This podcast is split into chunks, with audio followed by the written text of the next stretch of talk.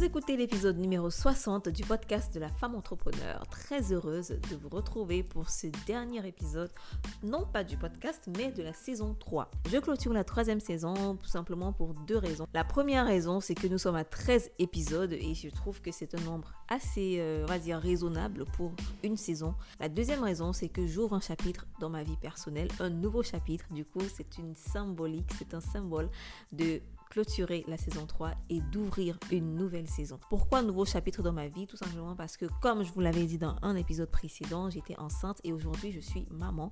Je suis donc maman entrepreneur. Donc c'est une sorte de nouvelle vie, un changement assez radical pour moi et j'avais envie justement d'ouvrir la nouvelle saison de ma vie avec la nouvelle saison du podcast. Voilà, vous me direz coïncidence ou pas coïncidence? Aujourd'hui, je vais accueillir une dame, Ariane Mathurin. Pendant qu'on enregistrait le podcast, elle et moi, on s'est rendu compte qu'on était toutes les deux enceintes et qu'on était toutes les deux au même nombre de semaines, en tout cas approximativement au même nombre de semaines. Avec tout ce qui s'est passé, avec les changements, la transition de mon côté, j'ai repoussé cet épisode jusqu'à aujourd'hui et je suis contente de finalement le publier comme épisode de clôture de cette saison 3. Et Ariane Mathurin, moi je l'ai découvert sur LinkedIn grâce à ses publications. Elle parle beaucoup d'accompagnement social, de soutien aux femmes, d'égalité homme-femme, de ses expériences en tant que maman et entrepreneur. Elle partage beaucoup cela, donc je vous invite à aller la suivre sur LinkedIn, à aller voir ce qu'elle fait, que je trouve très intéressant. Et du coup, je lui ai écrit simplement, elle a accepté mon invitation pour venir sur le podcast vous partager son parcours d'entrepreneur. Ariane Mathurin est la cofondatrice et la présidente de l'entreprise SAS ou SaaS, qui est la première plateforme digitale d'accompagnement social. Je pense, mais surtout j'espère, que cet épisode va vous enrichir et je vous souhaite une agréable écoute. Hello Ariane et bienvenue sur le podcast des femmes entrepreneurs. Merci de nous avoir fait l'honneur d'être là. Comment tu te sens? Comment tu vas? Écoute, merci à toi de m'accueillir, Isis. Ça va, fatiguée, pleine du mois de grossesse. Mais ça va, je suis ravie d'être là ce matin à tes côtés pour démarrer sur une belle vibe et puis donner tout ce que je peux donner à tes auditeurs. Je rappelle le thème à nos auditeurs, auditrices, c'est déjà raconter ton parcours et aussi nous parler de quelques problématiques sociales et psychologiques que peuvent rencontrer des dirigeants et des entrepreneurs et bien sûr des pistes pour aider ces personnes-là à sortir de ces problématiques. Donc toi, tu es la présidente et la fondatrice d'une entreprise appelée SAS qui travaille dans l'accompagnement social. Qu'est-ce que tu entends par accompagnement social et est-ce que tu peux nous en dire plus justement sur ton activité d'entrepreneur? D'accord. Alors, cette entreprise, elle s'appelle SAS Accompagnement Social. Exactement. Elle a pour objectif, en fait, de soutenir les services RH et managers, car aujourd'hui, elle rencontre malheureusement, et ça depuis un peu la nuit des temps, j'ai envie de dire, des difficultés avec leurs salariés qui eux-mêmes rencontrent des problématiques psychosociales, des problématiques internes à l'entreprise. Donc, ça peut être aussi bien tout ce qui est autour de l'épuisement professionnel, de l'anxiété, du stress au travail, du burn-out, du harcèlement moral, des conflits en interne qu'on peut rencontrer en entreprise, mais également nous accompagnons les salariés qui rencontrent des problématiques sociales, psychologiques, qui proviennent pour le coup de l'externe, donc vraiment de la vie privée, la sphère privée, aussi bien des problématiques telles que le surendettement, le divorce, des problématiques de recherche de logement, des problématiques de gestion budgétaire, de harcèlement de par le conjoint, cette violence conjugale qui peut être vécue au quotidien, aussi bien pour la femme que l'homme, parce que souvent on a tendance à mettre la violence conjugale sur le compte de l'homme, alors que ça existe. Des hommes sont aussi victimes, malheureusement, des violences intrafamiliales et bien d'autres problématiques, parce que aujourd'hui, SAS Accompagnement Social, c'est le reflet de mon ADN professionnel et mon cursus scolaire antérieur. Je suis assistante de service social depuis plusieurs années maintenant, et mon objectif était effectivement de soutenir ces entreprises désireuses de mettre l'accent en fait sur ces problématiques qui viennent entacher finalement les compétences, la motivation du salarié. Parce qu'en effet, un salarié qui va mal… c'est une entreprise qui va mal. Tout à fait, qui est en souffrance. Ok, mais d'où te vient justement cette idée? Pourquoi avoir fait la transition entre ton travail de salarié en tant qu'assistante sociale et la plateforme SAS? SAS Accompagnement Social. Mmh. Alors, cette transition, elle s'est faite de manière assez naturelle parce que quand je travaillais en tant qu'assistante de service social dans une mairie, j'étais énormément confrontée à des situations de familles en détresse qui, elles, n'étaient pas insérées pour le coup. Donc, il n'y avait pas d'usagers en emploi avec des problématiques sociales. C'est vraiment des familles soit en errance, des familles vivant à l'hôtel, donc avec la grosse précarité. Et j'ai rencontré en 2017 Béatrice Bellabas, donc qui est assistante sociale indépendante, qui a créé sa propre entreprise qui s'appelle donc Sociobelle. Et donc, elle intervient depuis plus de 15 ans au sein des entreprises en tant qu'assistante sociale. Et c'est en ça que nous nous sommes rencontrés, nous avons croisé nos compétences, parce que moi, à la fois, je suis assistante sociale, je suis aussi no-codeuse, j'expliquerai ce que c'est que le no-code tout à l'heure, et également business développeur. Donc, on croise effectivement nos forces. Béatrice vient avec son expertise terrain de 15 ans, avec ses 44 clients, et donc avec une vraie visibilité sur les problématiques de terrain, donc toutes ces problématiques dont je t'évoquais. Et moi, j'arrive avec ma force, effectivement, pour l'accompagnement notamment des familles. Donc ça, c'est quelque chose que je maîtrise, j'ai cette expertise-là. Et je viens également avec ma force donc tech et business development pour pouvoir effectivement propulser cet accompagnement social en le digitalisant. Donc, c'est vraiment un outil qui est prétexte à la relation entre les salariés, l'entreprise et les services psychosociaux, donc assistante sociale et psychologue. Mais en quoi est-ce que ta plateforme aujourd'hui peut aider des entrepreneurs ou des personnes qui travaillent à domicile, par exemple? Parce qu'aujourd'hui, avec le digital, on a beaucoup de facilité à travailler de chez soi.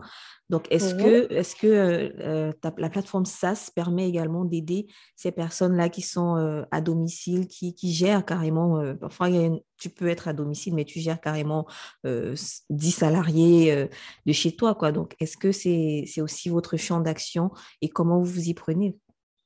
Alors aujourd'hui, c'est intéressant ce que tu dis. Aujourd'hui, on est à une ère où effectivement le télétravail a été généralisé sur l'ensemble du territoire, pour faute de Covid. Et effectivement, nous, on s'inscrit aussi dans cette dynamique parce que initialement, le service social ou la psychologue intervient au sein même de l'entreprise. Donc, elle a souvent un bureau qui lui est affecté et le salarié, lorsqu'il a une problématique, il s'y retourne et c'est une démarche qui est très délicate d'aller chez l'assistante de service social, de passer devant le bureau des RH, devant les collègues. Et donc, nous, en proposant cet espace digitalisé, on vient véritablement anonymiser cette démarche qui est difficile, qui est douloureuse. Quand on a des problèmes, on est souvent malheureusement honteux de la situation. On est gêné. On est gêné, c'est très humain et on a très peu envie de vouloir partager en fait toutes ces problématiques face à ses collègues. Donc nous, en proposant cette plateforme, le salarié depuis chez lui, même en étant en train de marcher, en faisant ses courses, va pouvoir effectivement entretenir une relation avec son expert donc sur le sujet qu'il aura sélectionné. Et donc, oui, on est un facilitateur pour le dirigeant qui ne peut même plus aujourd'hui être en mesure d'être à l'écoute de son salarié parce que lui-même est chez lui, est à domicile. On est là aussi pour rompre aussi cet isolement. On a beaucoup de personnes aujourd'hui qui vivent seules le télétravail qui vivent le télétravail d'une façon délicate, dans la mesure où ils commencent, quand ils étaient en entreprise, ils commençaient à 9h, ils finissent à 17h. Aujourd'hui, le télétravail, malheureusement, pour certains, vient empiéter totalement dans la vie super privée.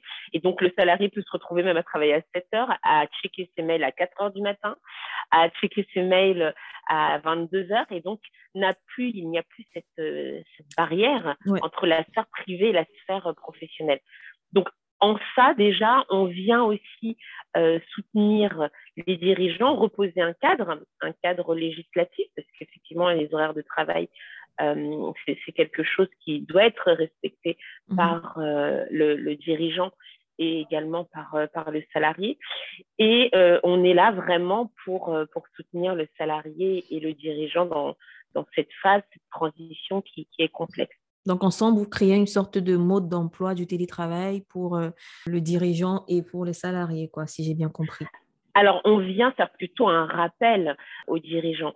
Notre cœur de métier, c'est vraiment l'accompagnement du salarié en difficulté. Toi, tu travailles à domicile ou bien tu travailles dans un… Oui, à domicile. Tu travailles à domicile, ok. C'est intéressant parce que je sais que tu es maman, tu as ton autre enfant. Du coup, comment tu fais pour…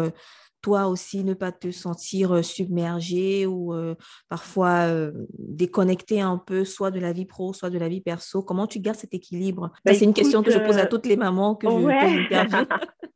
Pas de souci, elle est intéressante. Écoute, moi, je m'oblige à avoir un planning et à le respecter, à ne pas empiéter sur ma vie personnelle. Ne pas laisser ma vie professionnelle empiéter sur ma vie personnelle, sauf si c'est un choix que je fais en mon âme et conscience. Mais effectivement, mes journées commencent à 9h, typiquement. Avant ça, c'est mon fils. À 12h30, j'ai fini de travailler. Je ne prends plus d'autres rendez-vous. Je fais ma marche le midi. Enfin, ça, c'était avant. Je m'oblige à manger, à cuisiner, à prendre du plaisir, à être dans l'instant présent. Je vais chercher mon fils tous les jours à 16h30 avec mon conjoint, parce que j'adore ça. J'adore le récupérer à la sortie de l'école. J'adore l'emmener au tennis, j'adore l'emmener faire ses activités. Et donc, ça ne s'entremêle pas, parce que c'est vraiment un choix de vie. Et pour rien au monde, d'ailleurs, je changerais cette habitude en fait, que j'ai instaurée il y a à peu près maintenant 1 an. Au début du lancement de ma vie entrepreneuriale, j'étais plutôt à ne pas choisir mes heures, à travailler même à 4h du matin. Et ça ne me convient pas, en fait. Je ne me suis pas lancée dans l'entrepreneuriat pour ça. Je pense que j'ai vraiment cette véritable envie de concilier à la fois ma passion, qui est d'accompagner les salariés à aller mieux, et à la fois à vivre cet équilibre familial, cette maternité. Voilà. Parce que du coup, je suis maman, j'ai été maman avant, je le suis encore.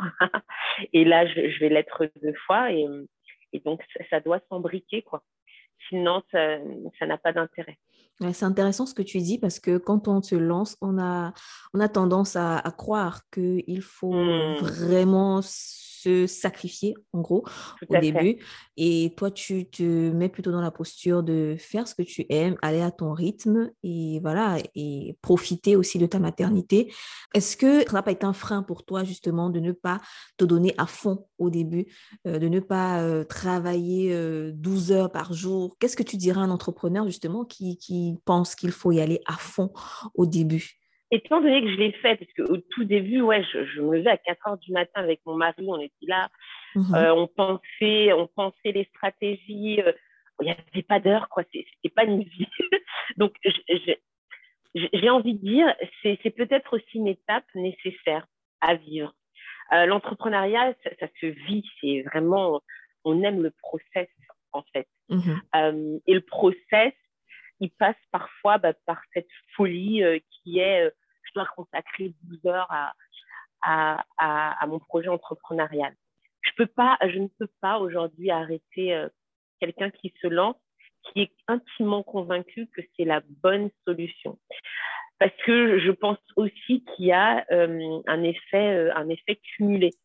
C'est-à-dire que, effectivement, j'ai peut-être consacré au tout début 12 heures par jour à mon projet entrepreneurial, entre 12 et 15 heures par jour. Néanmoins, il s'est passé des choses durant ces 12 et 15 heures par jour. J'ai itéré, j'ai vraiment testé pas mal de choses. J'ai pivoté, je me suis fait violence, j'ai reconnu mes limites. Ça a été quand même formateur. Aujourd'hui, j'en suis plus là pour la simple et bonne raison, c'est que je suis à l'écoute de mon corps. J'ai envie de faire un marathon. Je suis pas sur un sprint. J'ai envie d'être à l'aise avec le fait que j'ai mis des choses en place en fait pendant cette première période de sprint, et j'ai envie de faire confiance à tout ce que j'ai mis en place qui aujourd'hui me permet de générer enfin des clients. Donc, j'ai envie de dire aux entrepreneurs, faites-vous confiance, mais à un moment donné, écoutez-vous, écoutez vos besoins. C'est surtout ça. Se dire, est-ce que vivre comme ça toute une vie, c'est jouable? Est-ce que je ne mets pas en péril mon couple, ma santé, mes interactions avec ma famille, mes enfants? Mmh. C'est à un moment donné, savoir s'arrêter, de se dire, qu'est-ce que je suis en train de provoquer en agissant ainsi, en donnant toute ma vie à mon projet entrepreneurial. Être aligné, quoi, chercher l'alignement. Mais personne ne peut venir dire quoi que ce soit. Non, là, tu vas trop fort. Là, c'est pas assez fort. Non, je pense qu'on doit être personnel. Libre.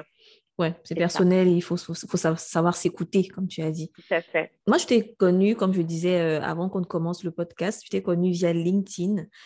Tu partageais beaucoup de posts d'histoires de femmes parfois enceintes qui ont été discriminées ou désavantagées, ou plutôt avantagées. Et derrière ça, je me suis demandé s'il y avait un vécu qui te pousse à mettre en avant ces femmes-là de plus en plus dans ta communication sur LinkedIn. Alors moi, personnellement, ma première grossesse, donc, qui date d'il y a 10 ans, j'ai eu la chance d'avoir des parents très soutenants. C'est-à-dire que je déposais mon fils le matin chez la nounou et ensuite, je vaquais à mes occupations, j'allais à l'université, je travaillais même de nuit. En tant qu'aide-soignante, mes parents étaient là pour récupérer mon fils, et donc j'ai jamais eu de problématique par rapport au fait d'être devenue mère, et donc j'avais pas vraiment de contraintes.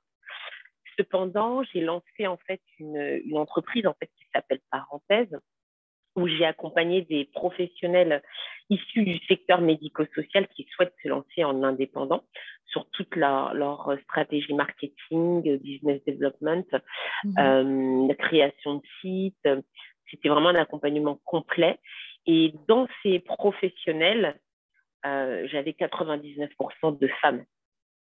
99% de femmes qui étaient soit enceintes pendant cet accompagnement, venant d'accoucher, voilà, ou avec déjà des enfants. Et elles avaient toutes un profil à la fois assez similaire de par cette maternité, mais elles avaient aussi des profils différents, dans le sens où certaines étaient en couple, d'autres étaient divorcées, d'autres étaient très soutenues par leur conjoint et d'autres un peu moins. Et donc, j'ai observé qu'effectivement, se lancer quand on est femme, c'est un parcours du combattant. Et c'est pour ça, et c'est en ça, c'est ces mères en fait qui m'ont inspirée, qui m'ont donné aussi l'envie de partager, de témoigner sur leur propre histoire, parce que pour moi, ce sont des warriors. J'ai même pas le quart de la force qu'elles ont, parce que moi, j'ai eu le soutien de mes proches pour pouvoir m'épanouir en tant que femme, alors qu'elles, typiquement, je donne des exemples, quand on faisait nos réunions le soir, à 21h, il y en avait certaines qui allaitaient leur enfant. Pendant la visioconférence, elles se débrouillaient comme elles pouvaient pour être présentes, pour s'épanouir en tant que femme, en tant que professionnelle. Donc voilà, c'est aussi pour ça que je me suis autorisée à avoir ces prises de parole sur LinkedIn, parce qu'on est loin d'être seule à vivre ça. Elles sont tellement nombreuses et on considère que c'est normal, que la femme est capable de faire plusieurs choses en même temps, mais la femme est un humain avant toute chose. Tout à fait. Donc, pour moi, il y a parfois, on se dit aussi que c'est un instinct maternel, entre guillemets. Non, mais non, voilà, non, c'est pas une raison, c'est une excuse, c'est ça. C'est ça, tout à fait. Cette question d'instinct maternel, après, peut-être que pour certaines, ça existe. Hein. Moi, j'ai ressenti... je me suis ressentie mère au bout de plusieurs jours quand mon fils est né. Je ne suis pas devenue mère une fois que cet enfant était dans mon ventre. Et je deviens mère au fur et à mesure. Je suis mère d'un enfant de 5 ans, après de 7 ans, après de 8 ans, de 10 ans, de 15 ans. Mm-hmm. Parce que c'est l'enfant qui nous rend mère finalement. Mm-hmm. Et c'est en fonction de son évolution que nous aussi, ça se bouscule en nous et ça nous redemande encore de la réadaptation, de l'écoute active, de se repositionner. Mmh. Et donc, non, il n'y a pas d'instinct maternel. On grandit avec nos enfants et on fait comme on peut. Et ce que j'aime à dire, c'est que nous sommes les meilleurs éducateurs pour nos enfants. Donc, ouais. Et vice-versa, je dirais, hein, parce qu'eux aussi, ils nous apprennent des choses. Ah, ils nous éduquent, voilà. Ah, complètement. Toi, tu penses que le fait d'être entrepreneur te permet de mieux t'occuper de tes enfants, de ta famille, ou bien quand tu étais salarié, c'était mieux? Parce qu'aujourd'hui, on parle beaucoup d'entrepreneuriat un peu comme une voie de sortie ou comme une voie pour se libérer du temps, pour avoir plus de liberté, etc. Ouais. Est-ce que tu as vécu aussi, toi? Alors, ce qui est troublant, c'est qu'effectivement, quand j'étais salariée, je commençais à 9h, je finissais à 18h, je rentrais chez moi, il était 19h45, 18h45. Je récupérais mon fils et je ne travaillais plus. Voilà, ça s'arrêtait. Néanmoins, j'ai choisi un métier qui bouscule au quotidien parce qu'effectivement, je rentrais parfois avec les situations en tête des familles qui vivaient à l'hôtel, des enfants victimes d'inceste, de violences intrafamiliales. Donc, du coup, on a beau dire, on laisse ces problématiques-là au palier du boulot, c'est pas vrai. Humainement parlant, c'était pas vrai, donc je rentrais avec ça. Et parfois, c'était compliqué. Mais j'étais pas épanouie. Aujourd'hui, mon épanouissement professionnel me permet d'être beaucoup plus épanouie au niveau de ma vie privée. Mmh. Ouais, de mes interactions à mon enfant. Et j'ai toujours... Alors moi, ça fait plusieurs années que j'entreprends. Hein. J'ai un club d'échecs pour enfants depuis plus de 6 ans. J'ai une association aussi autour d'enjeux de parentalité pendant 3 ans où j'étais la présidente. Donc, ça fait quelques années que j'entreprends et j'ai toujours désiré entreprendre avec mon fils. Donc, quand j'ai créé mon club d'échecs pour enfants, mon fils était là. Mon association autour de la parentalité, il était là. J'avais même créé d'ailleurs un comité enfants échecs pour qu'il puisse prendre part à la vie de l'association. Et donc, là, aujourd'hui, même avec SAS Accompagnement Social, il prend part aux décisions, il écoute les conversations, il donne son point de vue. Et donc, j'ai véritablement le sentiment de pouvoir vivre à la fois des moments bien privés avec mon enfant et mon conjoint, mais aussi y allier ce côté professionnel où je lui transpose un petit peu, je fais un petit transfert de mindset, je lui fais découvrir ce que c'est que l'entrepreneuriat, tout en lui donnant la possibilité demain de choisir entre le salariat et l'entrepreneuriat. Donc du coup, moi, je m'éclate vraiment dans cette vie d'entrepreneur. Qui est plein de montagnes russes, et je pense que tous les entrepreneurs le disent. Il y a des moments de doute, il y a des moments d'incertitude, il y a des moments où on a envie de tout abandonner, de repartir vers le salariat parce que c'est plus simple, parce qu'il y a un salaire qui rentre tous les mois, parce que ça nécessite pas autant d'implication. Mmh. Ouais, pour moi, c'est une fausse sécurité. Après, c'est vraiment mon avis. Quand j'étais salariée, je peux dire que voilà, il y avait ce côté. Déjà, c'est assez personnel. Moi, je n'aime pas beaucoup l'autorité. Donc, c'est quelque chose qui me dérangeait assez. Et aussi le fait que tu as l'impression de ne pas être maître de ton temps, en quelque sorte, lorsque tu es salarié. Et ça me dérangeait énormément. Et je m'étais toujours visualisée, je m'étais toujours dit que lorsque j'aurai des enfants, je serai déjà totalement à mon propre compte, totalement indépendante. Mmh. Et c'est ça qui me motivait, c'est ça qui me faisait me battre pour continuer à bosser sur mes projets. Aujourd'hui, je ne peux pas dire que voilà, tout est parfait, idéal comme je l'avais imaginé, mais il y a toujours cette motivation, toujours ce feu-là que je ne ressentais pas lorsque j'étais salariée, tu vois. Donc, ça me prouve que je suis sur la bonne voie. Parce que quand tu ressens cette niaque, comme on dit souvent, dans ce que tu fais, ça prouve que tu es sur la bonne voie. Mais si tu es sur une voie où tu te sens un peu démotivé tous les jours, le matin, c'est difficile de te lever, etc., il faut vraiment se poser des questions et savoir, est-ce que je suis vraiment sur ma bonne voie? Est-ce que je suis à ma place? Voilà. Donc, c'est ça. Est-ce que toi, tu as déjà rencontré des personnes qui sont salariées, mais elles ne se sentent pas vraiment à leur place, mais elles doutent parce qu'elles se disent que ça ne va pas marcher si elles se lancent dans autre chose, peut-être pas dans l'entrepreneuriat, mais dans un autre domaine? Bien sûr, des femmes comme ça, j'en côtoie tous les jours. Après, il y a une question aussi de temporalité. Typiquement, j'ai plein d'amis autour de moi qui souhaiteraient se lancer, qui sont absolument pas épanouis, qui se sentent très freinés au sein de leur travail, qui ont un potentiel fou, mais qu'elles ne peuvent pas déployer, parce qu'il y a effectivement cette hiérarchie qui fait barrage. Ouais. Mais il y a cette crainte est plus forte. La crainte est plus forte que le désir d'émancipation. Et moi, je pense que quand on a cette crainte qui est plus forte que ce désir d'émancipation, on se retrouve à toujours rêver l'entrepreneuriat, mais ne jamais passer à l'action. C'est ça. Moi, je l'ai vécu également, hein, et c'est la raison pour laquelle je me suis lancée, où je me sentais à chaque fois réfrénée, où mes idées n'étaient pas mises en application, ou en tout cas, ça prenait des mois et des mois pour valider ne serait-ce qu'un projet qui me semblait être pertinent pour l'entreprise dans laquelle je travaillais. Et je me suis dit, mais non, si je veux que les choses bougent, il va falloir que j'impulse les choses par moi-même. Je ne peux pas attendre des validations d'un autre être humain comme moi. Ouais. Donc, voilà, c'est la raison pour laquelle... Et ça, c'est aussi le syndrome de l'imposteur, peut-être, parce que toi, tu me dis que tu as des compétences en marketing, business development, etc. Donc, tu sais ce qu'il faut faire, en fait. Tu sais si un projet peut être validé ou pas. Tu n'as pas besoin que quelqu'un d'autre le fasse, quoi.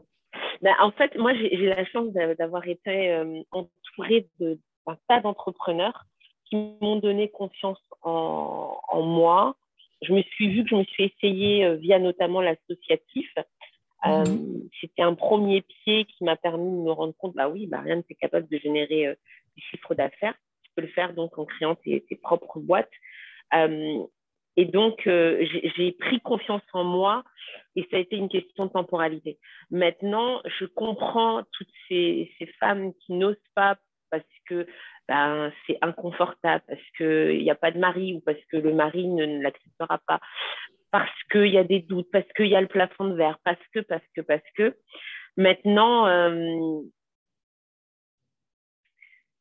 l'entrepreneuriat, c'est quelque chose c'est viral, c'est dans son ADN. Ouais. On se lève le matin, c'est plus fort que nous, quoi. Et tant que ça, on n'en arrive pas je ne peux pas, en fait, je ne peux plus continuer à faire semblant d'être cette salariée, on va continuer, on continuera. Jusqu'à temps que ça soit viscéral. Ouais, jusqu'à temps qu'on sent vraiment un mal-être. Quoi, ouais, un mal-être profond.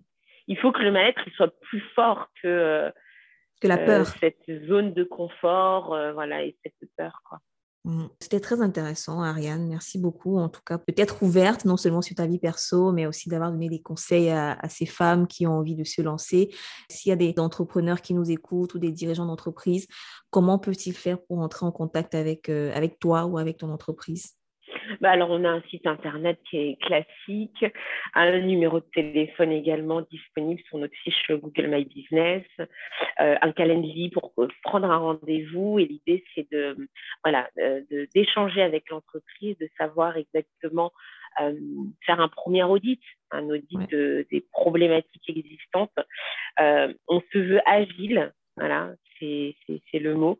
On se veut agile, on se veut être une entreprise qui personnalise aussi son accompagnement, parce que aujourd'hui on a peut-être une démarche de SAS, d'abonnement, mais on est en capacité de proposer quelque chose sur mesure à l'entreprise pour qu'elle puisse accompagner au mieux son salarié. D'accord. Est-ce qu'il s'agit des entreprises, c'est des TPE, des PME, ou toute taille d'entreprise peut vous contacter? Alors aujourd'hui, on a de tout. On a des TPE, on a des PME, on a… Alors là, les entreprises que nous accompagnons, elles ont plus de 1500 salariés.